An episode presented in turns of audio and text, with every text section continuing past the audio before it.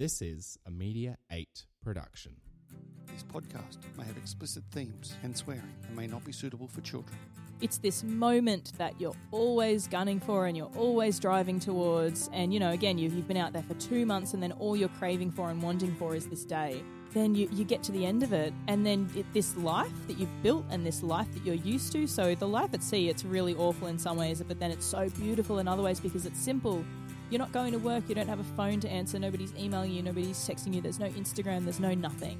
The world is full of amazing people, and once a week I get the opportunity to interview one of them. My name is Brett McCallum, and this is Awesome Humans. Today's Awesome Human is Eleanor Carey. Eleanor is an Australian adventurer, speaker, and writer. Two times world record holder and first Australian female to row the Pacific Ocean. Wow. Modestly describing herself as a young, pale, ginger woman of barely passable fitness who cries at the drop of a hat. This is going to be fun. Eleanor's passion is challenging not only the status quo, but the many stereotypes associated with extreme thrill seeking expeditions. Eleanor revels in, in learning and absolutely loves long distance human powered journeys, including telling their stories of pain and joy. She strongly believes in the mantra that an ordinary person who chooses to can indeed become capable of extraordinary things. And she definitely practices what she preaches. Eleanor is truly changing the definition of what an adventure is, having rowed the Pacific Ocean and cycled across Europe. Her venturesome spirit is vast. She is consistently challenging herself beyond her limitations and inspiring others by giving talks on resilience, vulnerability, growth, mindset, and using adventure as a tool for success or change. I'm so excited to have you in the studio. Welcome. Thank you so much for having me. Excited to be here. What a great intro. hey, look at you, world record holder. I'm in the uh, presence of greatness. Oh, I don't know if I would say greatness, but yeah, I happen to hold two. So What are the world records? So we were the youngest crew of three uh, to row any ocean in the world, and the first crew of three, male or female, to row the Pacific Ocean. Wow. And when you say row the Pacific Ocean, where did we start and finish? So we started in a little place, Monterey, California, and then all the way out to the Hawaiian Islands. So about 2,400 nautical miles, which is almost 5,000 kilometers. I don't know whether to be really proud of you or see how insane you are.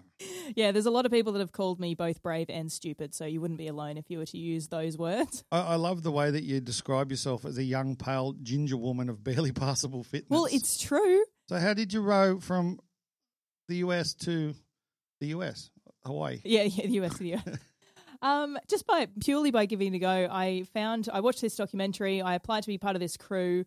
They rejected me initially because their crew was full, and I thought it was because I was a young, pale ginger woman of barely possible. So, you think it was the whole Ranger thing? Like, we're, You know, we're yeah. racist against gingers? Is Well, that- maybe they, they're British, so you know who knows if they're worse probably than us was, or not. yeah, anyway. Um, no, and then they contacted me six weeks before, and they said, "Hey, if you want to, you know, if if you're still still willing, we've lost one of our crew members." And I was like, "Hell, I'll be in that." Wow. So I gave it a, gave it a whirl, and it worked out well. And now you're a dual world record holder. I know. Do you get Ma- like madness. a do you get a trophy or a plaque or something? We're still waiting on, so we're still waiting on the final verification. So they go through the Ocean Rowing Society, and then it goes to the Guinness World Records. So they are, you know, they are true and accurate, but we're still just waiting on the certificate. So it'll be an exciting day when that happens. Who knew there was an ocean rowing society? I, I didn't. I did not. That's for sure. This is going to be awesome. okay, what I like to start, I like to start at the very beginning. Yep. Okay, so the first thing I always ask people is, what's your first ever memory? How far back can you go? Oh wow! First ever memory. God, that is a hard question. Always is, and I love it. I remember I have some vague memory of being really little, and I think I was in a big W with my mum, and I think I went to to tug on her skirt or something, and then I tugged on someone's skirt and it wasn't her, and so I just retreated into into this. You know, there's like wheels of clothing, and I just retreated into the middle and just sat down. I'm like, I don't know where she's gone. I don't know if it's the first, but I think it'd be close to. wow, so you don't know how old you were at the time? Oh, maybe three or four, but yeah. Isn't it amazing how you remember this really weird shit? Yeah, I know. I'm I'm just like, oh my god, where's she gone? Somebody help me! I'm just gonna hide. so really good idea. Instead of asking someone, you just hide. That's yeah, I was like, one. now I must stay here forever, and I can never leave this big W. Oh, that's awesome. So where were you born?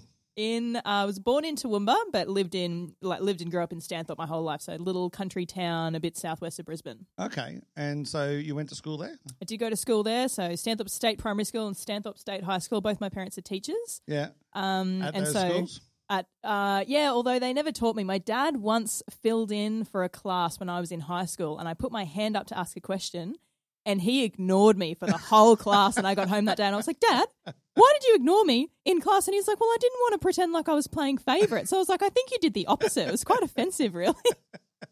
It must be hard for them though when your parents are a teacher and then you get there and you get your uh, your own kid in the class and their mates. I think their mates would be probably even harder. Well, yeah. Well, that was actually one of the most enjoyable parts, I think, because, you know, then teachers have friends who are teachers naturally in, in small country towns. So then I used to, you know, see all the other teachers outside of school. So I think it actually maybe maybe helped me a bit in the end. Oh, I knew that they were all human, really. So, do you remember primary school? Oh, reasonably well. Were yeah. You, were you like a cool kid, or did you have a big group of friends? Or? Uh, look, I don't know. I was I wouldn't have ever said that I was a cool kid, but I was somebody who was sort of just just friends with everybody. Okay. But yeah. You were the generalist. Yeah, pretty general and cool. yeah. Did you But- were you in trouble a lot, or were you? No, never. I was I very, mum and dad are very obedient. Yeah, and it was sort of almost, you know, not wanting to. I think I, I've definitely got a bit of a people pleasing aspect to my personality, which I think sometimes is a good thing and sometimes is not a good thing. And um, I think I just really didn't want to let down my parents. I didn't want to let down the teachers, and yeah, I was would have described myself as very obedient. Obedient. I love that. Mm. That's like um, a dog. Um, Yeah. and you do what you're told. You yeah, sit. I did. You know, whatever it was. Yep. I suppose you never wanted to get in trouble because if you got taken to the principal's office, yeah. and yeah, the, you'd be in extra trouble. Yeah, that's right. Yeah, I did not want that. Never thought of that. Mm. There you go.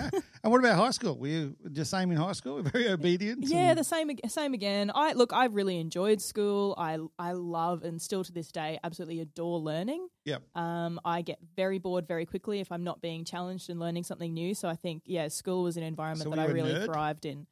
Look, I wouldn't have said that I was a nerd. or a jock. No, Were you athletic? I gave sports a go. I, Yeah. I'd, you know, never, never tried to get out of it or anything, but I was never exceptional. Like I was never winning any, uh, you know, high jump medals or running medals, but I'd always be in there and give it a whirl. Yeah, yeah. Did you enjoy um, the social aspect of the sport? Yeah, I think so. And like, I think I always appreciated the the physical aspect of you know being human. Maybe that it's like you know all of us have a physical body, whether you're Yeah. really exceptional at sports or not. Maybe doesn't really matter. Um, but I definitely think that school maybe had too much of a strong emphasis on doing really well at sports to then Yeah. be somebody that carried on with sports. I didn't carry on with PE in senior school, also because you know they force you to choose subjects and things like that. But I think that there's elements of s- of sports in school that maybe aren't quite done the best that they could be. So we go back to a 13 year old Eleanor at high school. Did you ever think you'd be a world record rower? God, never ever. Even two years ago, I would never have thought that I would have been a world record holding rower, let alone at school. So no, I never would have thought. And and like I said, I, I was very obedient, and I I never would have expected at all that I would have ended up taking the life path that I did. And I think I actually spent a lot of years maybe undoing the that uh, obedient nature and following, I guess, the, the set out way? path. Like, did you go, I was a really good girl, and now I'm just going to Oh, kind of. Do you know what the thing? The, the main thing was that actually broke it down. So I realized. I remember I was at school, and I was walking along. I was walking along next to the tuck shop. I was slightly late for class, which was really out of character for me. I remember walking along, and this thing just hit me that I was gay, right? And I remember just hit being. you? It just hit me. It was like this sentence like that I'm walking arrived. past the tuck shop and go, wow. And it's like, I'm bang. gay. And I was just like, and I was like, what the hell was that? Like, it was that much out of the blue. And then I was like, nah, nah, no, no, no, no, no, no, no. And then I you? buried that. So I was 14. Yeah. And I think I successfully buried it way down in my subconscious, maybe for the next, I don't know, four or five years. Yeah. And then it was eventually, you know, because I was raised in the most traditional, you know, environment you could you could possibly ask for. And it was just so out of the blue. And so actually realizing that I was gay was the main thing that then made me question everything else in life and the paths that people, you know, that you should take. So I'm doing air quotes here that nobody can see. Oh, I think pro- more so maybe when I was older than 18, Yeah, yeah, 19, 20. But uh, I think it really stemmed from that. And then being very obedient, I was like, well, is that actually, how well is that serving me? How well is that serving other people? Not to say you should go and commit crimes, but, you know, just, just to question the traditional paths maybe. So when you realise you're gay, rob a bank. Is that what we're saying? Yeah, exactly. That's the- that's- that's the method. path. Yeah. no, it's really interesting when you. I've never heard that before. It, it actually just hit me. Yeah, it was almost like a physical, a physical feeling. It and was, was, the most because you bizarre saw a thing. girl walk past, or No, there was no, there was no, not another person inside. It wasn't, that yeah, it wasn't related to another person. It had just was this realization that just arrived very suddenly. And I was like, no, no, hell no, no. And I couldn't have been more confused by it. What was the feeling? Do you remember? The, obviously, you remember it happening. I remember it very Do you clearly. remember just, going, "Oh shit, I need to hide this"? Oh, it was just this thing that I was just it- just completely bewildered me. So I've got two older sisters. They're sort of seven and nine years older than me. So by the time I'm thirteen They're in and in high school, you know, they're in their early twenties. And you know, my parents got got married in their mid twenties. You know, been married ever since. Um, and I didn't like I didn't know gay people really. I suppose Stanthorpe's not the uh, gay capital of yeah, Australia. that's right. You know, small country towns. You never know. Oh, who knows? Maybe there's this like other underbelly that we don't know about. Um, so I, I just remember being just so surprised by it, and just thinking, looking at my looking at my family and, and everything else, and just going, this just this doesn't make sense. And because you're just taught by you know movies and TV and books, it's just assumed that everybody is straight. And that is the the messaging that you're given, whether you you realize it or not. So then to get this conflicting piece of information, I was just like, but but it, it it makes no sense. This has never been it's never been given to me as an option that that this could be Yeah, what was yeah. happening. Um, but yet it happened anyway. So it just happened. it happened. Yeah. And were you attracted to boys or anything before that? Like, did you have boyfriends or anything like that? Or were No, you like- just really hanging out? And, To be honest, I was never I was never really interested in, in relationships. Mm-hmm. Like I wasn't ever somebody who was you know ch- chasing after anyone, whether Yeah. they were sort of male or female. Like I was really interested, genuinely really interested in school, really interested in learning, and it just hadn't really occurred to me. I remember sort of seeing other people around me in relationships going. I just I don't know why I don't know why they I don't why are they even interested why, Why do they even do want that? That, so I don't get young. it I don't get it I just didn't get it for a little Yeah. while so Isn't that funny? It's um, it's interesting because my kids are that age now. Yeah. and I I, I look at them now and um, they're they're the same. They're like they just get on with their day. they've got a big group of friends. They haven't Yeah. got boyfriends or anything like that. And um, yeah, and they're they're sort of the same. Oh, he's got a boyfriend. She's had one since year eight and all this. Yeah, yeah. like, I just don't get it. But Yeah. anyway, one of those things. But that's awesome though. Like to hide it, that must have been hard. I think Yeah. when you when you realised. Did you realise, or it just popped in your head and you thought, "Oh, well, that's not me," I'm, and move on? It How'd popped into my head. I think I played it down for a long time Did and say anything to really just anyone? tried to ignore it. No, absolutely not. I think the first time that I ever said it out loud to anybody, I th- I think I I think it was when I was you know eighteen or nineteen or something Wow, like so that. and five it was years. to yeah, it was a, it was a long time. I buried that thing well deep in my sub. You have no idea. I did such a good job of it. Um, so then I didn't end up. It was a long arc actually. So I didn't end up coming out to my family until I was twenty one or twenty two. Yeah. So it was you know it's a solid seven or eight years uh, of, of an arc that it took for me to. So did you go to uni after high school? Yeah, I went straight to uni. So I went to uni Yeah. when I was seventeen. I went to an well because my sisters had gone there. I went to an all girls college Oh, there you go. and uh like and I don't know I I think that partially made it worse because then I sort of felt like you don't want to be same sex attracted Yeah. and it still wasn't very common then um although I was really lucky to, to go on and, and have a couple of you know gay friends who were there and they you know fell in love and got married a few years ago and I was a bridesmaid for them And were they? And- did they come out in high school or in college? in no in, in college Yeah. um or I think maybe one of them one of them maybe at the end of school and then the other one it wasn't until And did college that make you think? and we secretly went on a trip to Mardi Gras once. And I told my parents I was at a 21st in Brisbane and I'd gotten on a plane to Sydney and was at Mardi Gras. And I, Naughty girl. I told them explicitly, I was like, nobody put any photos of me on Facebook. Do not put anything online. I'm not here. Oh, I love it. So did you come out to your friends before then? so yeah, sort of my friends had found out first. Yeah. And then it wasn't until later that I had, had told my family. So So you're at college at an all girls college. Mm-hmm. What did you study? I studied physiotherapy. Okay. So I was at school, and again, because I was, I was uh, high achieving and, and motivated and driven, I wanted to become a doctor. And when I was in year 12, we went to a careers fair, and I said to them, I don't want to study science. What's another thing I can do, you know, that is going to put me on, on the steps towards becoming a doctor, but that comes out with sort of a solid, I don't know, career afterwards? Um, and they said either do pharmacy or do physiotherapy. And so I got into physio. And I'd also had these dislocating shoulders that I wanted to figure out how to fix. Have I ever fixed them? No. Do I know how to? kind of. Um, so yeah, I went off and did physio. Wow. And so you became a qualified physio? I did, yeah. So I graduated end of 2010 and went and worked in that. I, the very first day, my new grad job was at Bundaberg Hospital, and we had this full orientation day. And I don't know if it was a sign. I didn't realize it at the time if it was, but I spent the whole day probably not really listening. And I drew a world map in the back of my like orientation manual, and then wrote a list for the next five years, all the countries that I wanted to visit. so you're really dedicated to the physiotherapy. Yeah, I was like, all right, I'm here now, but where are we? Where? What's next? What's after this career that I haven't even technically begun yet?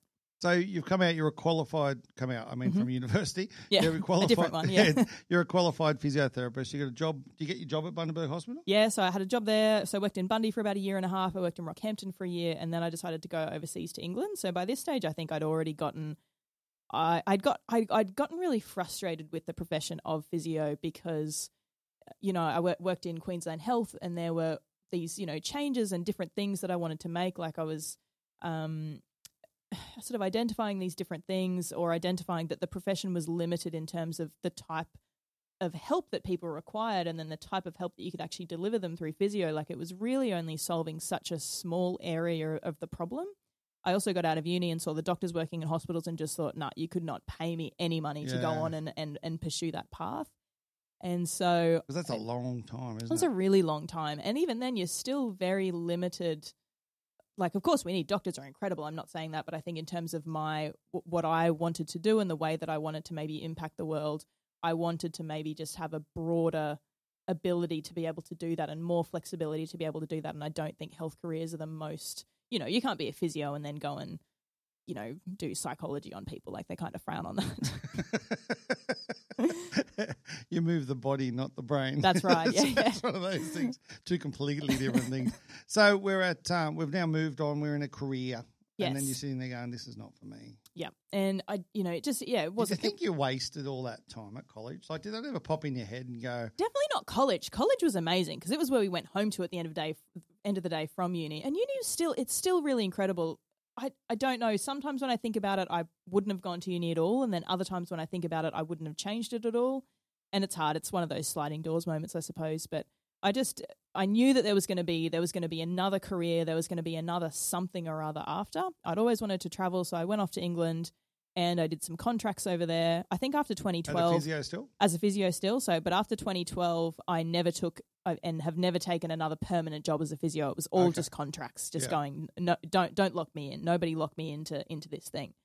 And it was, and so I'd, I'd arrived in England. It was Christmas Day. I didn't really know anybody there yet. It's freezing cold. I'm staying in this like studio hospital accommodation, and I'd found this book found this book in a bookstore during the week, and it was called Cycling Home from Siberia about these two guys that they cycled home to England from Siberia, and they've got these like snot icicles hanging off their faces. And I just read this book, and I was like, oh my god, this is the best thing I've ever read. So they physically cycled. From Physically Siberia. cycled, so bicycles, and I just remember reading that, and I for some reason I don't know why I didn't know this, but I I'd never absorbed this kind of I don't know information before where people used their own human power to cross such vast distances of land. And I didn't know that it was possible. And then I read this book and I was like, oh my God, Well, you can do this? You're allowed to do this? Nobody told me that this is something that you're allowed to do.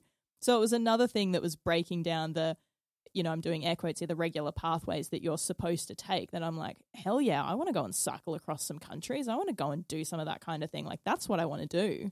So when you landed in England, were you a different person than you were when you left Australia? Do you think? Uh, I don't know that I.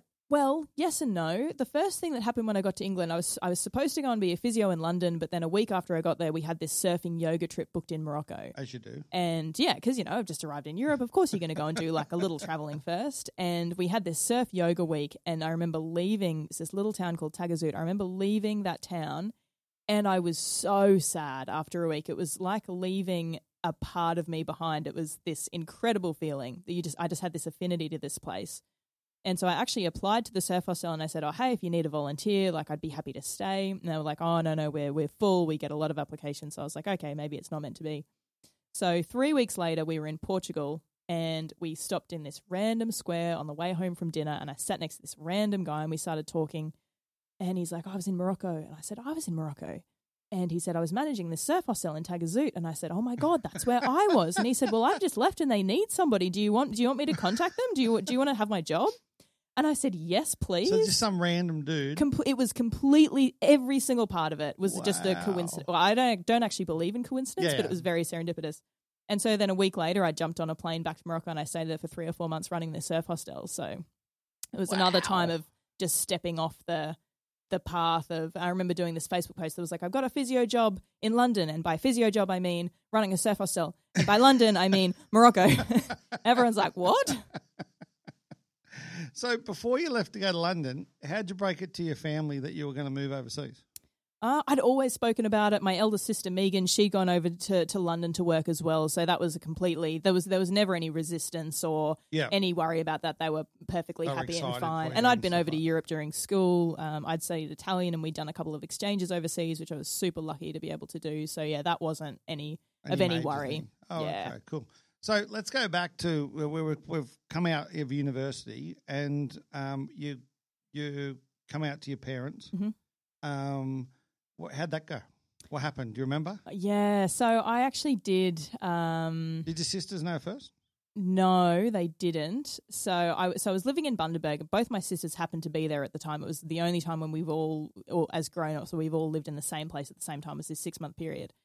And I did. So I actually spent six months seeing a psychologist Mhm. before I could get to the stage where I could actually tell them. Why is that? So it was Why do you think you had to see a psychologist? so I think it comes back to so my family they're they're very progressive, very accepting people. So actually, when I look at the situation subjectively now that that a lot of time has passed, I don't think I ever should have been worried about the way that they were to react. But the reason why I was so worried about how they were going to react, I thought I was going to be kicked out of the family. I thought I was going to lose them, and the reason why that is is is because the stories that are told about you know young gay people predominantly in, in TV shows or in, and in movies they're often these you know these these drop kick kids who do ultimately get kicked out of Yeah. out of their homes and that's a really frequent story It was like a that was stereotype told. that you were Yeah. in your head. Uh, Wow. this because it, it it's prolific and you know there were really no I can't remember growing up ever seeing you know just a happy well-adjusted gay couple you know who are just working their normal working lives it's always Thinking these back, yeah, there's nothing on Right? telly or anything, was there? it's yeah, back better then. now. There's still Yeah, a lot of work to be done, but you know, it was.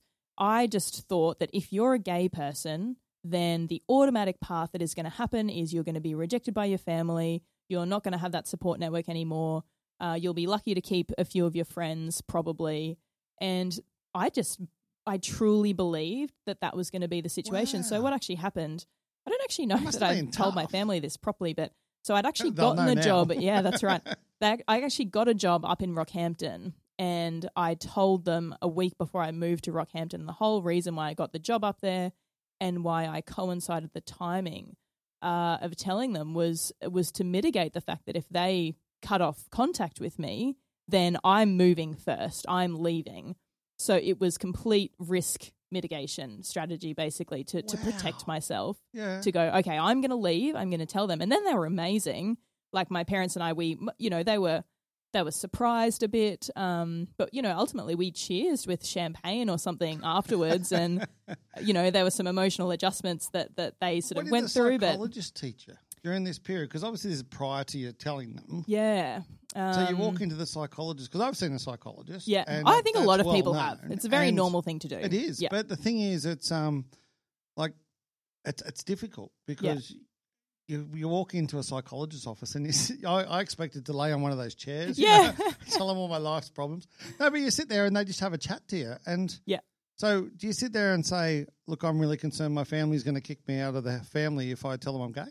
Is that how that starts? Yeah, I don't actually remember. I don't actually remember the in, what the initial what we sort of spoke about in in that initial section. I do remember I broke down crying in the GP's office originally when they you know they referred me, and they put me on a mental health plan and yada yada yada, which I was just struggling I think from keeping this this secret inside Yeah. for so long.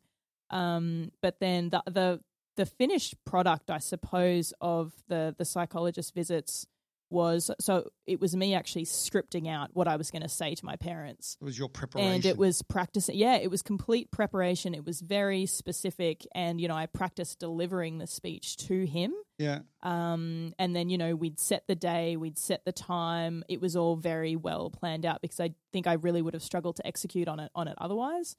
Um, and you know and i i hadn't by this point when i was coming out i'd never been in a relationship with a woman not even Yeah. close um, and so What about with the man?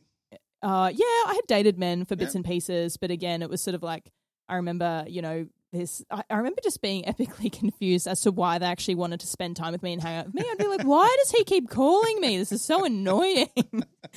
and I was like, people are mental if they like being in relationships because this is awful.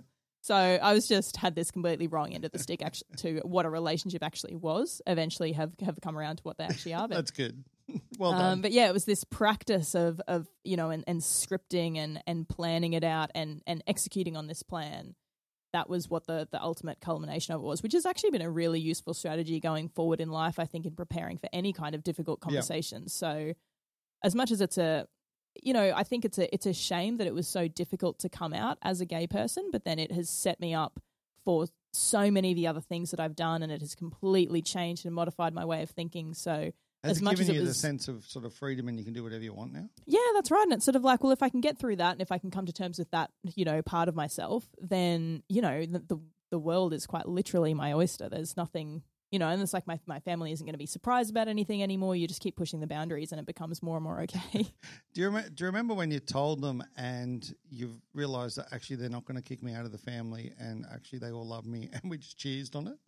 Well, was that like a shock or was it more of a, oh, thank fuck for that? I don't know. Like, I don't think I'd ever. I don't think I'd really planned or had any expectations for what was going to happen after the conversation. Okay. I was just purely was ready. Waiting to see to what happened. if I have to. and I did, and I today. did move. I did move the next week. Yeah. Um, and then we had to tell my sisters, and we told them that night, and they were completely fine, and they'd half expected it anyway. So Okay. then that was, you know, and then you know they made some hilarious jokes and all the rest of it. so broke As the, sisters broke do. the tension. Yeah. And then, so then you moved to Rocky. Yep. And did you find love? No, definitely not. I went on a um went on a, went on a bad. It was like the some of the only online dating I've ever done, and I I'd been messaging this girl, and we we went and met. It was like on some it was they were she was fire twirling or something, and it was nighttime, and it was dark, and it was a park, and I phoned one of my friends, and she was actually live on the phone in my pocket, like in case I was going to get murdered. I look back on this, and I'm like, in what realm did I ever think this was a good idea? Anyway, so she walks across the the field Twirling fire? do, like yeah, twirling fire and this like you know in this white singlet that was like dirty and she and then she opened her mouth and she didn't really have any teeth. And I was just like, man, this hasn't gone the way I the way I thought. So my number one online dating tip is make sure people have their mouth open in photos. If Good teeth idea. are a high Check priority, teeth. they Check don't have to be, but you know that's a, a thing that you can check for. I didn't really online date after that. And did she teach you how to twirl fire though? I left very quickly. It was like six p.m. and I was just like, "Oh, look, I've got, I've got a really, I've got an early morning tomorrow at work. I got, to, I've got to go. See ya." I- I'm actually a dentist, so here's Yeah. my card. oh, that's awesome. I just love the fact that um, your parents are so sort of supportive and the fact that your family and it's amazing how many people out there like my best mate come out to me um but we'd known forever it was Yeah. one of those things it was Yeah. just like really It's like, yeah. and I think he was more devastated that we weren't devastated Yeah. than, than that because we were all prepared for like he was married for 15 years but still came out Yeah, yeah, and yeah. we all knew and and he's going "You- you're not upset why would I be upset I love you you're my best mate It's like Yeah. one of those things I think you get it all so mixed up in your head and it's just one of those one of those things but I think also seeing the psychologist helps you through life Like, Absolutely. it changed my life because I can now do stuff that I don't ponder on I just do it Yeah. and things that I shouldn't care about I don't Yeah. it's one of those sort of things they teach you I think it's amazing and people, you know, I think that I think the stigma is definitely decreasing, but I think the more we can spread that message, like, look, you take physiotherapy for example. If you've got a sore knee, you go and see a physio, you go get it fixed. If there's something that you know, if you're having trouble with decision making or you're upset about something, whatever it is mentally that's going on, it happens to absolutely everybody, and it is a completely normal thing to then go and see a psychologist to get some assistance. head with that. doctor. Everybody, yeah. So the more I think that we can help people feel okay with that kind of thing, and the Yeah. more we normalize seeing psychologists and and that kind of thing, the better off everyone's going to be. I agree 100%. So let's go back to Morocco. Mm-hmm. We're now in charge of a surf yoga retreat. yeah. What the hell is a surf yoga retreat? So it was. So the one I ended up, it was just a surf hostel. The yoga place was was at Oh, another okay. one. Um, Did you and surf? so Were you a I didn't surf before, but you, you bet your ass I learned. um, so yeah, we just went out. We went surfing every day. There were all of these, you know, nomadic hostel travelers that came through, and we just got to like drink tea on the roof. And I just pick pick restaurants for us to go to every night and do surf guiding. So luckily, there was this girl Maddie who was there at the same time, and so she was from Byron Bay and had surfed all her life. So she was the like surf scout. Yeah. And then I sort of did some of the other logistics, but together, yeah, we just took people on these like awesome surfing trips. It was, and it's like that What a great way months, to it was so amazing. It was like some of the best time of my life. and did you get paid for that? No, but we got free board, free surfboard, free food. So it was just basically net, you know, zero living cost. just to chill out in Morocco. Oh, that's Yep. so cool. and talk to the coolest people. and those people you met, do you still in contact with any of them? Bits and pieces. Um, yeah, I've seen a couple of them, like caught up with a couple of them in London, and um, yeah, I need to catch up with Maddie actually. So yeah, we're not in close contact, but Yeah. hundred percent, I would love to see them all. So That's awesome. What, what a great time in your life. Yeah. though, and sort of, especially when you just arrive in London and go, oh, bugger it, I'm just going to go to Morocco. and you're like, go this is a surfing." once in a lifetime opportunity, and you know Yeah. this this many coincidences. When I found that guy in the square in Portugal, I was That's like, this bizarre. is meant to be. If I don't go, something really bad is probably going to happen to me. Someone's telling me something. That's right. This is a message. so why did you leave there after four months? Well, because my, my two friends who I spoke about before, they got well, they were getting married at home in Australia, and so I stayed until it was like November or something. So then I flew home to Australia, and then I thought, okay, let's go to England and give that give that old chestnut a whirl. So Yeah. yep. And how long were you in England for? Uh, I was then in England, so I had a two year visa, but I spent about the first four or five months of it in Morocco. So then I spent about eighteen months there. Oh, nice. And did you enjoy it? Yeah, it was really good. In- You know, it's amazing there. The the proximity to Europe, everything else. It's I hundred percent would recommend it. It's uh, we did ten years there. Oh wow, So we went for six months and come back ten years later. With wow, that is a good stint. yeah, it was, and it just got too much in the end. it's a long time in the cold. Where were you? Uh, in London. Yeah. Yeah, yeah. But we travelled around the world. It was great. Such a good spot. That's uh, it's amazing. So we've read this book about these two dudes with big snot hanging out their nose. It's frozen, and they've travelled from Siberia to the UK on a push bike. Yep. And you're now thinking, I've done the Morocco bit. I'm in London. What do we do next? So it was actually so I, I never actually ended up in London. I was down in Plymouth doing a physio Plymouth. job down there, and then so it was from there. It took it took me about a year before I booked the flight, but I booked this one way flight over to well. When I was planning it, I thought, okay, let's cycle across England.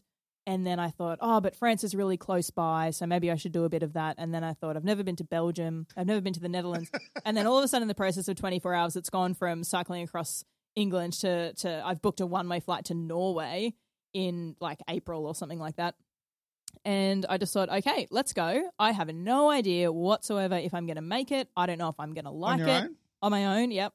And I just thought, right, if I'm so, you know, through physio, I spent a lot of time with elderly people. And I remember meeting so many elderly people that had regrets.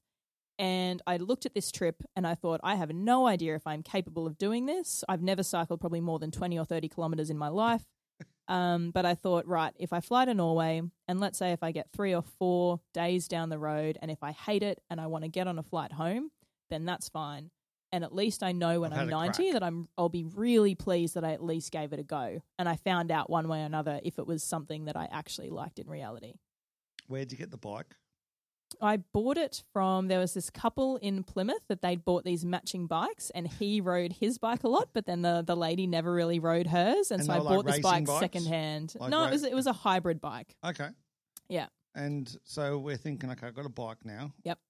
Uh, Bought the do- What do I panniers. take with me? Yeah, so I bought the bought the waterproof panniers to put on the back, and you know spent a bit of money on, on the other stuff. And then one day I was doing my we were doing like our Wednesday night shopping or something, and there's a supermarket in England called Lidl. It's kind of like a I don't know like Aldi, but maybe a little bit more budget again. Yeah, yeah. And they were selling. They've got that central part of the the shop, you Yep. know, where there's the random The stuff, that changes every Yeah, yeah. two days that everybody's so excited about. And they were selling tents, and I thought, oh, this is perfect. I need a tent, so I bought this tw- this tent for like twenty pounds.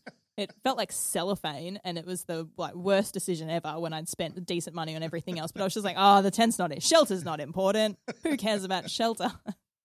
So you've got the tent. Yep. We've got our we've got our little bags on the side. Yep. You've got all your stuff with you. Yep. Do you leave your stuff in England? So do you get rid of everything now and I'm just me and my bike? No, so I still had stuff in England, and then, but yeah, so I just shipped. So yeah, like packed down the bike. So you've just got to make it as flat as possible and put it in a bike. I'd never disassembled a bike in my life, and was, I think we broke a spanner like trying to get one of the pedals off, and so shipped it over, and then just had one of those, you know, those disposable checkered kind of Oh, yeah. plastic bag things. Uh, and one of those, and I threw, and then I was in the airport in Oslo, and I rebuilt my bike under this staircase. And I remember thinking, like, okay, this In will take airport? in the inside the airport, and people kept walking past us, going, "What the hell is she doing?" And I remember thinking, I was like, okay, it wasn't that hard to take apart. This will maybe take me an hour to put back together again. So it was maybe midday when I arrived, four, five o'clock in the afternoon. I'm still trying to put this freaking bike together. And then I put it together and then I needed to go to the bathroom. And I was like, well, what if someone steals my bike? And there was all these eventualities that I hadn't thought of. so it's like my I remember my first my first thing is I'm inside the airport still. is like wheeling my bicycle with me like into the disabled toilet so that nobody stole it. And then I got the janitor to like take a photo of me inside the airport, which is like really blurry. and I got halfway down the road and the front wheel was on like backwards and Oh dear. so look, but you know, you this is the thing, right? People think you've got to be prepared. And look, the better prepared, I'm not going to deny, the better to be prepared prepared, you yeah. are, the better it's going to be. However, I think if you try to be too prepared or too well trained, I think sometimes if that stops you from going and doing the thing in the first place, just go and try the thing and see what happens because, you know, in the end, you're probably going to be able to figure it out. You just get on with it, don't Yeah, you? exactly. So be as prepared as possible, but don't let that preparedness and training actually stop you from going and doing the thing because that's the worst thing I think that can happen.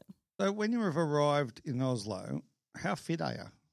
Oh, like I wasn't I wasn't terribly unfit, but I wasn't also super fit. You weren't match fit. No, definitely not. And then so a lot of like I'd been reading and devouring voraciously these, you know, any kind of adventure books and adventure blogs. And there's one guy, um, Alastair Humphreys, Al Humphreys, you should follow him on Instagram and Twitter and things. He's doing a cycle trip around Britain at the moment. And I remember I think it was one of his blogs and it was the same sentiment and it was if you're even if you're not super fit, if you can get, you know, 10, 20 kilometers on the first day, awesome. And then, you know, you've got your gear, you can camp, you can figure it out and then you'll build a lot of fitness on the way. So at Yeah, the beginning. I think my first day was maybe the first full day uh, after I'd camped the first night because it was too late to really go Where'd too far. Uh, At the airport? Actually, no. I got 10 kilometers down the road and I pulled in at a service station and I asked them, I was like, oh, are there any campsites near here? And meanwhile, it's snowy there. I didn't even know that it was going to be snowy. That's how little I'd, I'd checked. And then I also didn't, somehow I didn't know that it was Easter. So they were like, oh, everything's closed. The campsites aren't even open yet. And so the girl who worked at the service station ended up offering for me to keep my bike at the service station and she took me home for the night with oh, her, Oh, really? with her housemate and we like ate pizza and then she drove me to like 20 k's back to the service station the next day and I carried on. And I'm sitting over there in this house and just thought, you know, this isn't how I thought it was going to go. But this is amazing. And then she took me like sightseeing. We did all these Oh things. wow! So these are the things that happen when you don't have it to. You don't have a plan. That's good. And so I think the next day I did maybe 50 kilometers. And by the end of it, it might have taken me a month, but then by the end of it, I could do like 120 kilometer days. And you build that fitness as you go. So it doesn't really matter, you know, what state you're in at the start. If you can get on a bike and you can do a bit of cycling or whether it's a hiking adventure or whatever it Yeah. is, if you if if it's going to be a long distance adventure, you've got time to build the fitness as the you go. through. You don't have to be fit before you go. Exactly. Like sense. again, it's the, the the more fit you can be, sure, the better it is. Yeah. But don't let that stop you from going and getting on the bike in the first place. So, did you have it planned then? Okay, I know I can do 50 Ks. Yep. So, you've got your map. Um, No, I, no, I didn't have a map. okay, well, there's a road, Yeah, there's a road there in front of me. Yeah, a big one. Yeah. So, we'll go down this one. Did you have a plan where you were going that night? No, not really. Or just when you started to get a bit buggered, you thought, oh, I'll go and find somewhere to camp? Like I think it was really, it was really just planning. You know, every every morning, um, or when I had sort of Wi-Fi or whatever, I'd just have a bit of a look on the map, and there might be a couple of options in terms of towns and things like that. But the beauty is carrying all of your gear with you. That if you need to wild camp somewhere, or there were days where I'd just come across the most incredible campsite, Yeah. and it might have only been halfway through the day, and I just thought, you know, oh, I'm definitely here. stopping here. This is amazing. So there was always a vague. It was never planned sort of more than 24 hours in advance. Apart from the the starting destination was Oslo, and then the finishing destination was Plymouth. Um, you know, that a lot of it just takes, let's takes. vaguely go in the right direction. Yeah. And yeah, there wasn't a plan for how long it was going to take. And it was very much just see how see how the legs are feeling, see how my you know your butt gets really sore, like see how my butt's coping Yeah. with it today, and all that kind of thing. And during this time, you're on your own the whole time? Yes, I was on my own. Yep. And do you meditate? No, I do now, Yeah. but I didn't then. Okay, so how did you keep the demons out of your head? Um, Or did you get the demons? I def I think the demons were a lot worse before I left. The times when the demons were the worst was when I was starting to tell people, you know, at work and things like that, what I was going to go out and do, and then they're just like, "You're going to what? Like, why?" And then there was so many instances where people are just like, "Oh my god, you're a girl going on your own. You're going to get murdered. You're going to get, you know, raped. You're mm. going to whatever. All these different eventualities." And it's actually mental the the things that people think are going to happen in terms of, you know, particularly when you think of murder, for example.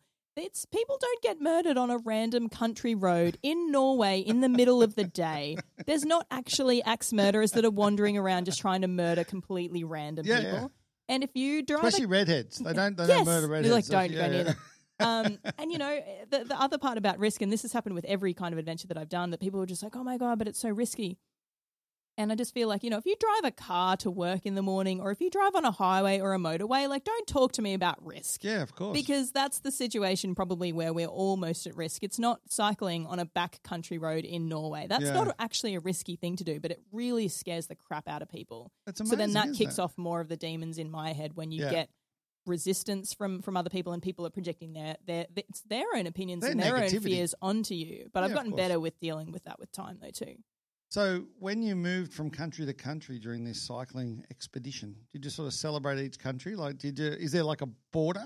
Do you realise you moved now from Norway into the next country into the next? Yeah, there there is. Or each you know each one's different. It depends what kind of you know road you're on at the time, or if you're just on sort of a quiet path. But yeah, there was always like a bit of celebration each time. yeah, And I guess that's the beauty of doing a cycling trip in somewhere like Europe as well, that you do pretty get cool. to You cross drive- countries every you know week or so. yeah, yeah. So no, it was amazing, and yeah, there was always a bit of you know stop and treat myself to like a you know cold Coke or something in the next place. I love it. So, how long did the tr- journey take? I think the cycle trip was fifty six days. Fifty-six, and you hadn't had any plans on how long it would take. Yeah? No, not exactly. No, So, two months were on the road, Mhm. and uh, did you get the ferry across, or did you go on the train? Yeah. So I got so there was a ferry between to get from S- uh, Sweden to Denmark, the a little quick one, you know, Yeah. to get me into Copenhagen, and then there was a ferry from Roscoff in France over to Plymouth. Okay. Yeah. And then you've arrived back in Plymouth, Mhm. and did you ride around sticking your fingers up at everyone saying, "No, no, I did it," and told you so? I would have. No, not really. like That's just me. no, obviously you would have been proud of yourself, though. Yeah, like, and it was definitely the idea with that cycle trip. I honestly, I, I barely took any photos. I didn't really. I think I, t- I was tweeting about it, but then not a lot of my friends and family were, were even on Twitter. Like, Yeah. I remember purposefully, I didn't put it on my personal Facebook because I didn't actually want to pester people. I didn't really want them necessarily to know too much what I was about. Yeah, yeah. I did one Facebook post at the start and I said, look, if you happen to be interested in following the journey, I'm going to be posting it on Twitter over here. And then I really didn't put a lot else on it uh, Uh-huh. about it on Facebook. So that journey was very much, it was very much about the internal journey. It was about me just finding out who I was and what I wanted. So I really didn't care at all what anybody else had to had to say about it. I wouldn't have wouldn't have cared if no if nobody else had even known I w- known I had done it. Yeah. I still would have done it exactly the same way. So you arrived back in Plymouth. Are you now, actually, I've done it now, I feel better in myself, or do you think, what's next?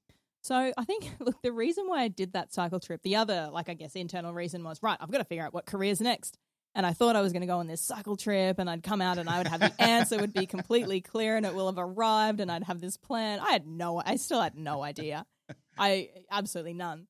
Um, so yeah, it is funny with these long distance journeys because you think that you come out the other end changed. And in a sense you do, but in a sense you also come out and you're exactly the same as who you were before. So it's this, it's hard to explain actually. So we're now back in Plymouth. Are we staying there for a little while, or are we like pack up? I think I had a couple. I think I maybe had a month or two left on my visa, and then I returned home to Australia. So pretty, pretty well returned home to Australia. What did you do with the bike? I've still got it. I shipped it. I shipped it home. It's currently sitting in. So I've been pretty nomadic for the last six months. So I was at my sister's place in Bundy, and then my dad. He cycles a lot. He loves bikes, and he thought I'm going to take your bike home to Stanthorpe where it's not exposed to the sea air. So he's currently caring for Mikey the bikie is his name. He's still a very good friend of mine. Yeah. And I think I will maybe have Mikey for the rest of my. I, I couldn't, um, you know, what am I going to? He was my best friend out there. He's amazing. Did you talk to him on the way? Yeah, absolutely. It's like, you know, we so I guess when you say did I do it with anyone, the answer is no, but I guess Mike. it's weird how you can personify almost objects around you when you are alone and Yeah. give them, uh, you know, look not to sound too much like a crazy person, but That's he's very special to me. I'm sure he is. He's Yeah. got a long way. yeah, that's right. And so then what was the next adventure? So the next adventure, I more just did like little random bits and pieces when I got home to Australia, but then it wasn't until so for me, Did you get a job when you I did. back? I got a got a well, I got a contract back at Bundaberg um, Hospital again because my sister was still there. I've got two little nieces who were up there, and I hadn't seen them for the full like two years Awesome. really when I was away. So I was like, okay, let's go back. We'll get a contract for a little bit, and it was I was supposed to be in Bundaberg for two or three months, and then I met my now partner Kat there, and so she was a physio in the hosp- in the physio department. I was a physio there as well, and so then so we how met. did that meeting happen? Come Well, on. just through work. Just- Always the best place to, to meet romantic partners. I'm sure our boss would be happy to know. um, and then I ended up opening. I, I ended up opening a business in Bundaberg. We bought a house together there. Um, and so I'd gone from this plan of being in Bundy just for a month or two, do So a quick now- contract, spend some time with my nieces, to now being like, oh my god, I've never been more tied down in all my life. What is this? What is this business? And what was your first date like with Kat? Did you ask her or did she ask you? well, so so, we'd sort of been, I don't know, I guess flirting for a couple of months. Yeah. and but then she'd never had a had a relationship with a woman previously and i was sort of just like oh she's she's definitely keen but she didn't really realize that she was keen for a little bit um and so at one point i kissed her and she was very surprised and i didn't quite know why she was so surprised and then i let her come to me the next time and she was like you know do you want to go for dinner or something and i was just like yes Nice. so yeah it was a it was it took yeah it was it was a bit of a it was a slow burn but it was very worth it and you're still together now? still together now yeah Oh, How long's that been? uh so it'll be coming up to four years soon yeah. Congratulations. oh thank you So you stayed in Bundy? So we stayed in Bundy. So again, Kat, you know, she'd never really intended to stay in Bundy long term. I hadn't intended to stay in Bundy long term, but then I started this business. So it was an innovation hub and co working space up there. Even though I'd never been in business before, I thought I'm going to start a business that helps other businesses. That's a Well done. great thing to do. Well done. Um, and so then I, I sold that business at the beginning of this year, and then we went down to Tassie. We've been doing a bit of traveling earlier this year, so we ended up staying in Bundy. It was yeah, almost three years. So what are you doing on the Gold Coast? Well, right today I'm here just chatting You're to coming you. here talking to me? Excellent. Thank you very much. So I'm I'm based mostly in Brisbane at the moment. Kat's based up in Darwin doing a six month contract, but then at the moment I am uh, so working a couple of days at QUT doing some entrepreneurship work there, Excellent. and then for the rest of my week I'm spending my time. I'm writing my second book at the moment. I'm working on the plan to release the first book, which I finished, which is about the cycle trip actually. So Yeah. if you yeah if anyone's Is it interested called in hearing Mikey about the Bikey? no, it- maybe it should have been. So it's called Saddle Sore. Oh, fair call. yeah. Um, so Saddle Sore one uh, one woman's cross continental escape from the nine to five is the title. So it's a Um, nice short title. Yeah, pretty short. Well, it's like you know the rest of it's like a subtitle, I Yeah, fair suppose, but it yeah, explains the sentiment, I suppose. So what made you write the book? um, somebody told me to. Oh, who was that cat? No, well, actually, it was somebody called Cat, but not this cat. I went to went for a month over to Bali into this. It was a co working space called Hubud into this sort of startup kind of program, and I went into it with a few other business ideas, and then came out of it with actually wanting to open a space myself. Yeah. And while I was out there, so I was out there for about four weeks, and people just kept saying, you know, if you've been on this journey and, you know, a really good way to be able to tell that story, like if you ever thought of writing a book, and I had, but I thought, you know, I'll write a book in maybe 10 or 20 years. Yeah, when I'm old. and they were just like, no, no, no, you need to write, you need to write the book now. And so they'd spent this time convincing me. So then I spent the last six months, I think, of 2016 writing this book. And then it's sort of been sitting there a little bit idle and a little bit dormant because I think, you know, it, it's a hard thing. You know, you've, you've released a book as well. I have, yeah. And I don't know how you found it. Sorry, I've, I've pre-released the book. I haven't released it proper yet. Oh right, okay. Well, maybe we can. Maybe we you. need to talk after this do, then yeah, about yeah. strategy. Um, because you know, I, I found the prospect of it anyway. It's releasing this part of you out into the out Yeah. into the world, and it's very personal. And so I think I put it on the back. But well, I was working on a lot of other stuff as well. But I had really delayed uh, releasing that one, so I got, got the first printed copy in my hands. You, yeah, so she read every chapter. Like you know, every time that I you know finish a chapter, I'd give it to her to write. Don't do that. My wife No, that. So never. I gave my wife a copy of the Yeah. book. And then she said, no, no, no, no. Yeah, right, Because I wanted to make, because obviously a lot of it, as you say, is very personal. Yeah. And there's some stuff in there. And she's there going, nah, karma will bite you on the ass if you write that. You can't do that. you can't name that person. You can't do that. And it was actually a really good in the end because then when the book was finished, um, she'd approved it. And Yeah. it was like, actually, I can now release this. And then we sat on it for a year after that. Yeah, yeah, yeah. because you sit there going, oh my god. what God, do I do? What do I now? do? Yeah, totally. Yeah, no, because it was. I think. Well, maybe then adventure writing is a little bit different because it was all stuff that had happened on that particular. You know, it's it's sort of. I guess there's life learnings embedded into it, but a lot of it are the stories that actually happened during that adventure. So I guess luckily it didn't. There, w- there's not really stories, I guess, that concern other people. There's Yeah. a lot of things, I guess, that I would really love to write about in my lifetime that do concern other people, but then that really scares me because then you are you know, uh, yeah, I, fi- I feel like that's a hard thing to do when Yeah, the yeah. stories actually concern others. So I haven't had to come across that hurdle yet because it has been adventure writing. So I guess that's maybe the beauty of it. But yeah, releasing it is um, it's going to be an interesting an interesting ride. I'm still sort of I guess about to bite that bullet. That's good. Yeah. When, have you have you seen the physical one in your hand? I yet? got the first physical one just a couple, just two weeks ago, and my God, what an exciting moment! Oh, it's yeah, amazing. incredible. I got I got some pre-released because it was my mum's birthday. Yeah. and I gave it to her for her birthday, and she cried and all that sort of stuff. And then she read it, and then she said, "It's taken me twenty years to find out what you actually do." Oh, right. And she's like, and now I and, get it. And and she still doesn't. But she said, and I said, "What do you mean?" She goes, "Because every time I ask her what you do, so she say same shit, different day." Like, Yeah. I just I just do stuff, mum. And she goes, "Now I actually understand." And I said, "You don't Yeah. really do." And she goes, "I have no idea." Yeah, it's, yeah, like- it's pretty funny because then when it's it's you, it makes sense to you, but then at the same time.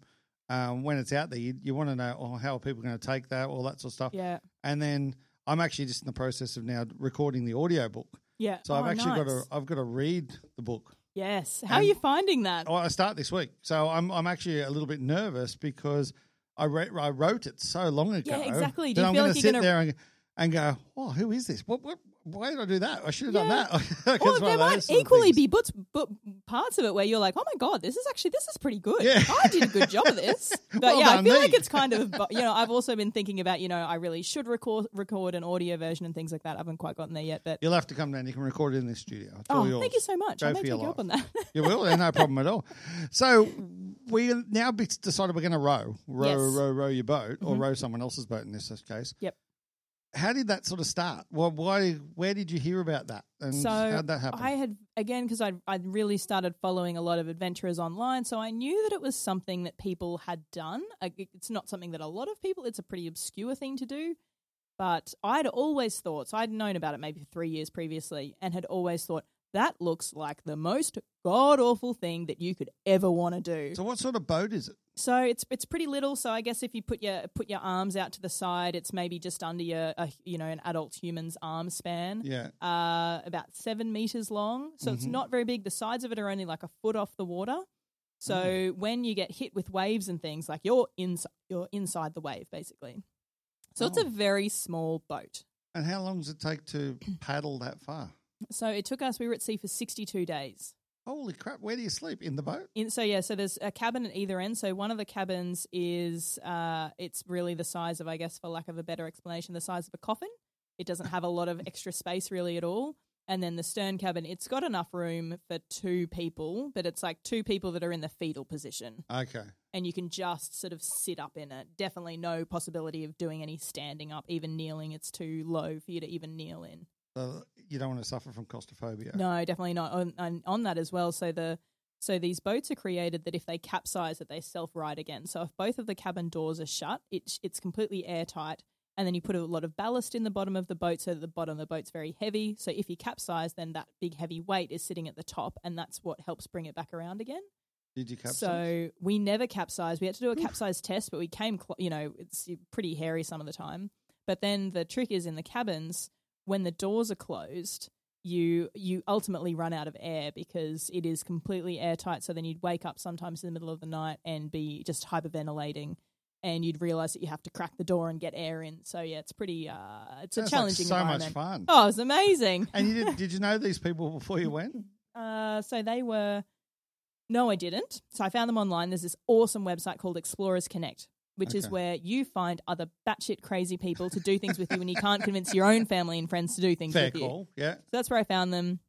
So I I found got, got onto this because I watched this documentary Uh-huh. and it's called Losing Sight of Shore. I believe it's still on Netflix. So I would really encourage Losing you to go Sight of- of Shore Sure. Okay. losing sight of shore and four british women that rowed the pacific and after watching that i still thought it looked really awful but it was awful in a really enticing way and i knew that there were these periods of immense joy combined with the awfulness Yeah. you know and you need to have the lows to be able to have the highs like you can never have one without the other and so then it was straight afterwards i jumped online went on explorers connect and it was like ocean, ocean rowing teams and i found one and i applied and you know that was that yeah they originally didn't accept me because their Yeah. crew was full and then it wasn't until right before that i actually was formally asked to join the crew because I actually had an opening So there's three people in the boat. Yep.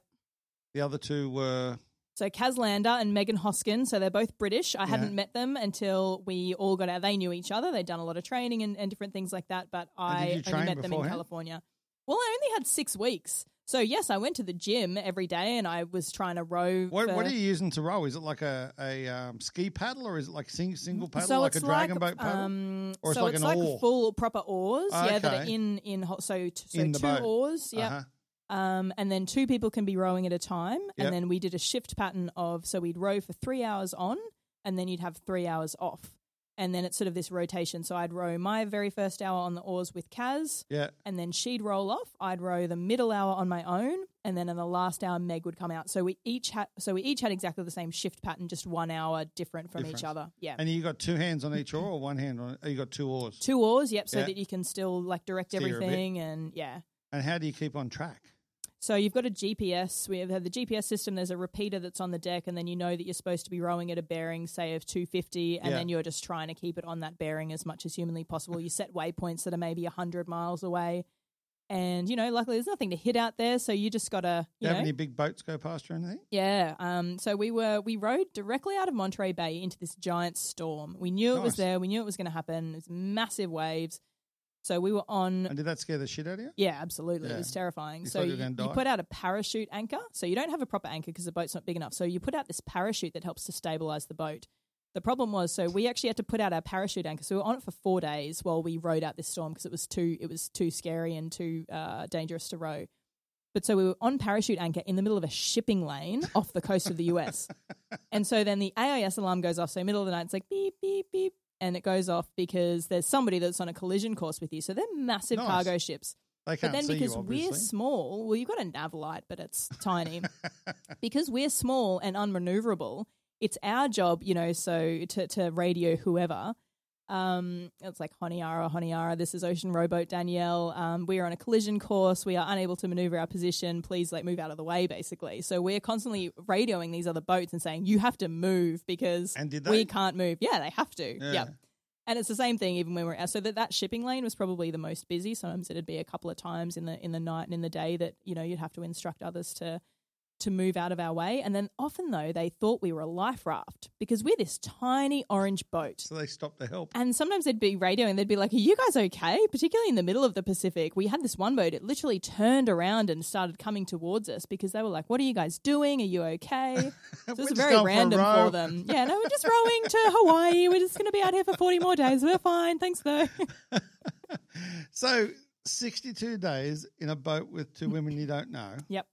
Obviously, you get to know them very quickly. Oh, so well. They know things about me, and yeah, we're all about each other. Yep.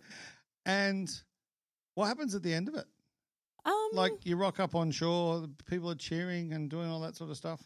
And is it like, oh wow, we just what is that? What's that feeling like compared to landing back in Plymouth on your pushy? Yeah, like I, I think both of the moments they're kind of similar, right? Because it's it's this moment that you're always gunning for and you're always driving towards, and you know, again, you you've been out there for two months, and then all you're craving for and wanting for is this day, and then you you get to the end of it, and then it, this life that you've this life that you've built and this life that you're used to. So the life at sea, it's really awful in some ways, but then it's so beautiful in other ways because it's simple. You're not going to work. You don't have a phone to answer. Nobody's emailing you. Nobody's texting you. There's no Instagram. There's no nothing, which is both amazing and terrible. But then it's like you, you have this really simple, beautiful world that then gets completely invaded by the outside world. But then it's amazing to get to land because you have a dry bed and food and all this kind of thing. So it's this real, you know, truly like a bittersweet moment, I think. And it, amazing just to get there safely. You know, doing these things is, is really highly risky as well. Not so much the cycle, Did you but ever more think the you were road. going to die? Was there a time in ah. the boat you thought, "Yep, that's it. See you, cat. Not Yeah. coming back." Yeah, look, on one, so yeah, on one hand, yes, many, many times. Um, But did you actually think you were going to die? oh, I, it's You hard to what I mean? explain. so this is the thing, right? Yeah. So you're rowing, so because we rowed three hours on, three hours off, night and day. So it was a non-stop pattern, 24 hours a day. So we never had, you know, more than three hours off. But the so the difficult, most difficult, most terrifying moments are rowing at nighttime. And at the beginning, when we were sort of coming down the coast trying to make our way west, the waves are coming from side on. Uh-huh. And so at nighttime, you can't see you can't see them. You can maybe see this black line of the horizon that's getting higher and higher and higher. And then sometimes you hear the sound of this really loud roaring sound of broken water.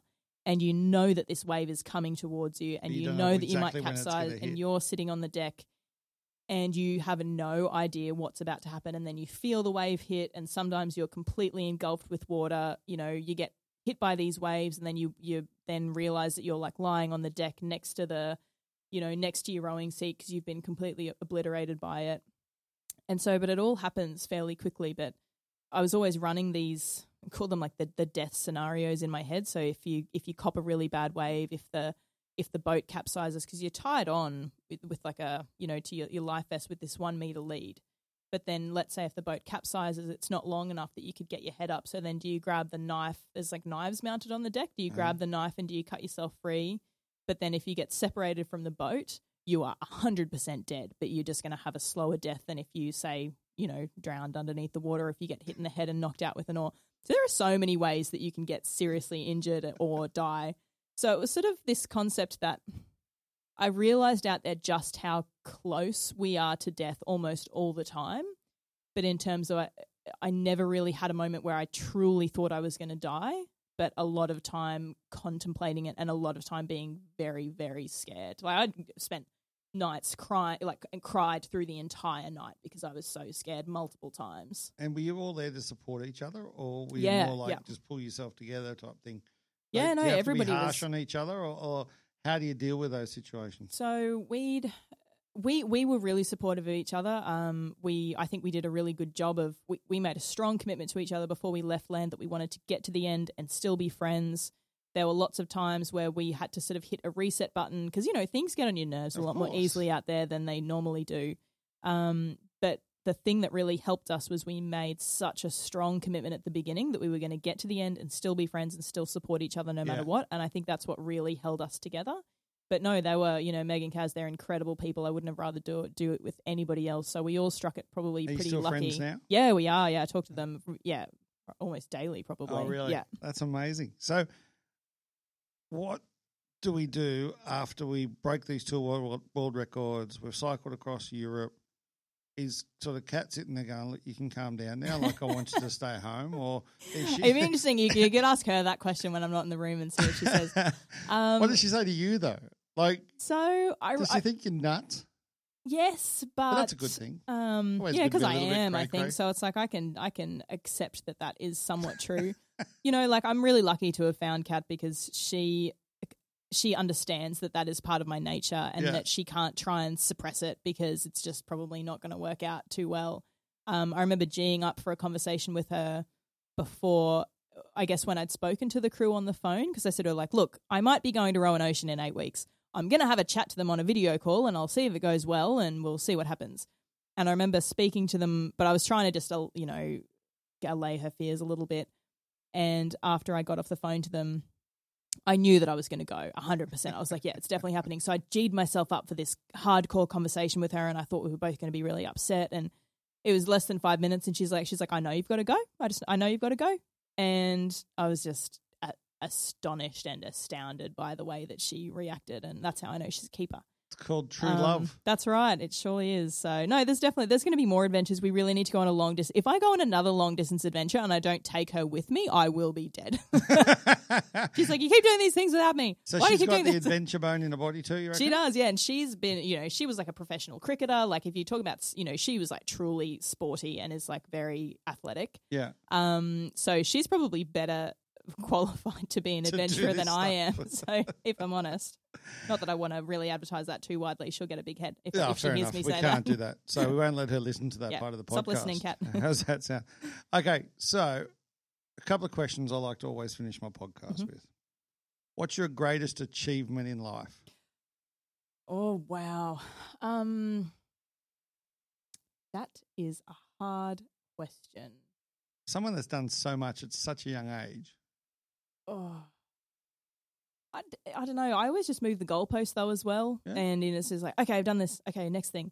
Um, look, I think maybe the biggest achievement, the thing that I'm maybe the most proud of is taking a path that isn't the the traditional path and questioning I don't know, maybe the, the status quo and deciding to be a, a young, pale, ginger woman of barely possible fitness and going like, I am going to cycle across the country and I am going to go on row an ocean. The funniest thing that happens to me these days is if somebody finds out that I've done this thing in conversation. I'm like, oh, I rode across the Pacific Ocean, and they sort of look me up and down almost as if to say, "What you?" and I'm like, "Yes, me." Um, so I don't know. It's maybe it's it's not being proud of maybe one particular achievement. It's maybe that I'm more excited about the that anything is is a possibility. That it's having maybe I'm appreciative of being able to have a mindset to go, okay, yeah, let's give anything a go. Who cares? I'm going to go to space one day. Good on you. That's awesome. Okay, person or people who had the biggest influence on your life. Oh, um, so the first one that probably comes to mind, he's actually been a guest on your podcast. Has he? Uh, Who's Mr. that? Mr. Aaron Burkby. Aaron. So he We just um, re-released his on- encore. Yes, I uh, saw. last week. Yeah, really good. Um, so he became a mentor of mine a couple of years ago when I opened this business in Bundaberg, and I was completely floundering and had no idea what I was doing. And he has been so pivotal in helping me. I don't know. I think like develop business skills, develop self belief, develop you know really good foundational habits on a day to day basis.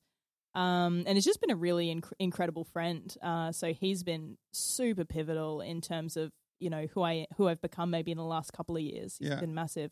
Another one um, from school is a teacher called Mr. Archidiacono. He was born in Sicily, and he set up this Italian immersion program. So we did Italian and maths. Uh, we did sorry maths and science in Italian at school, Oh wow. and then we got to go on exchange. Um, I so I got to go overseas to Italy for the first time when I was in year ten, and we went to school there, and we um, stayed with the family, and we spoke the language the whole time.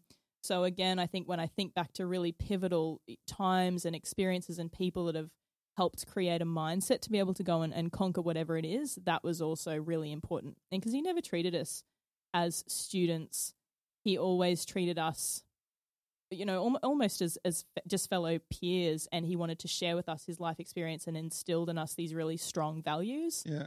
And I think you know, having that experience at a, at a young age of going to another country and realizing that even though they speak a different language and everything looks different, they're just the same as we are. So that has instilled a lot of confidence in me as well to be able to go and do these kinds of things. That's awesome. So, do you still speak Italian? Oh, I'm pretty rusty now, but Yeah. I'm still very still good friends with, with Mr. A and, and you know his family and things like that. So he was you know another teacher at school, so our parents are good friends as well. Love it. Okay, the quick fire questions. Here we go. Favorite food, Pasta. favorite song, Ooh, um, Higher Love right now by Kygo. hmm. favorite place in the world, Mm, maybe the middle of the Pacific Ocean. really? Maybe. Did you see any whales? Yeah, for, yeah, a few. I saw like pretty a cool. part whale at the end. Wondered if it was a killer whale, but it wasn't, sadly. Sadly. What's next for Eleanor the Adventurer? Uh, so releasing this book, Saddle Sore, finishing the rowing book. What's the rowing Um, book called? I, it doesn't have a, it doesn't have a title yet. Row, row, row your boat. Just a lot of pain and salt. Um, Oh, I like that. And then I'm thinking that the next adventure is going to be a human-powered circumnavigation of Iceland in maybe May or April next year With Kat. With Kat if she's not otherwise occupied. I'll tell you what, this has been one of my favourite podcasts. I really, really, really love your story. Oh, and oh, thank you. when you get back from Iceland, can you come and see us again? And we Yeah, have another sure. chat? That would be Absolutely. awesome. Thanks so much. As far as I'm concerned, you're an awesome human. Thanks for coming on the podcast and just be awesome. You're great. Thank Keep you. Thanks up. for having me, Brett. Really appreciate. I've had had an awesome time too. Thanks very much. Cheers. Hey guys, thanks for listening. What an amazing human. Don't forget to hit us up on all the social channels at BJ Macca and look out for more Meteorate podcasts.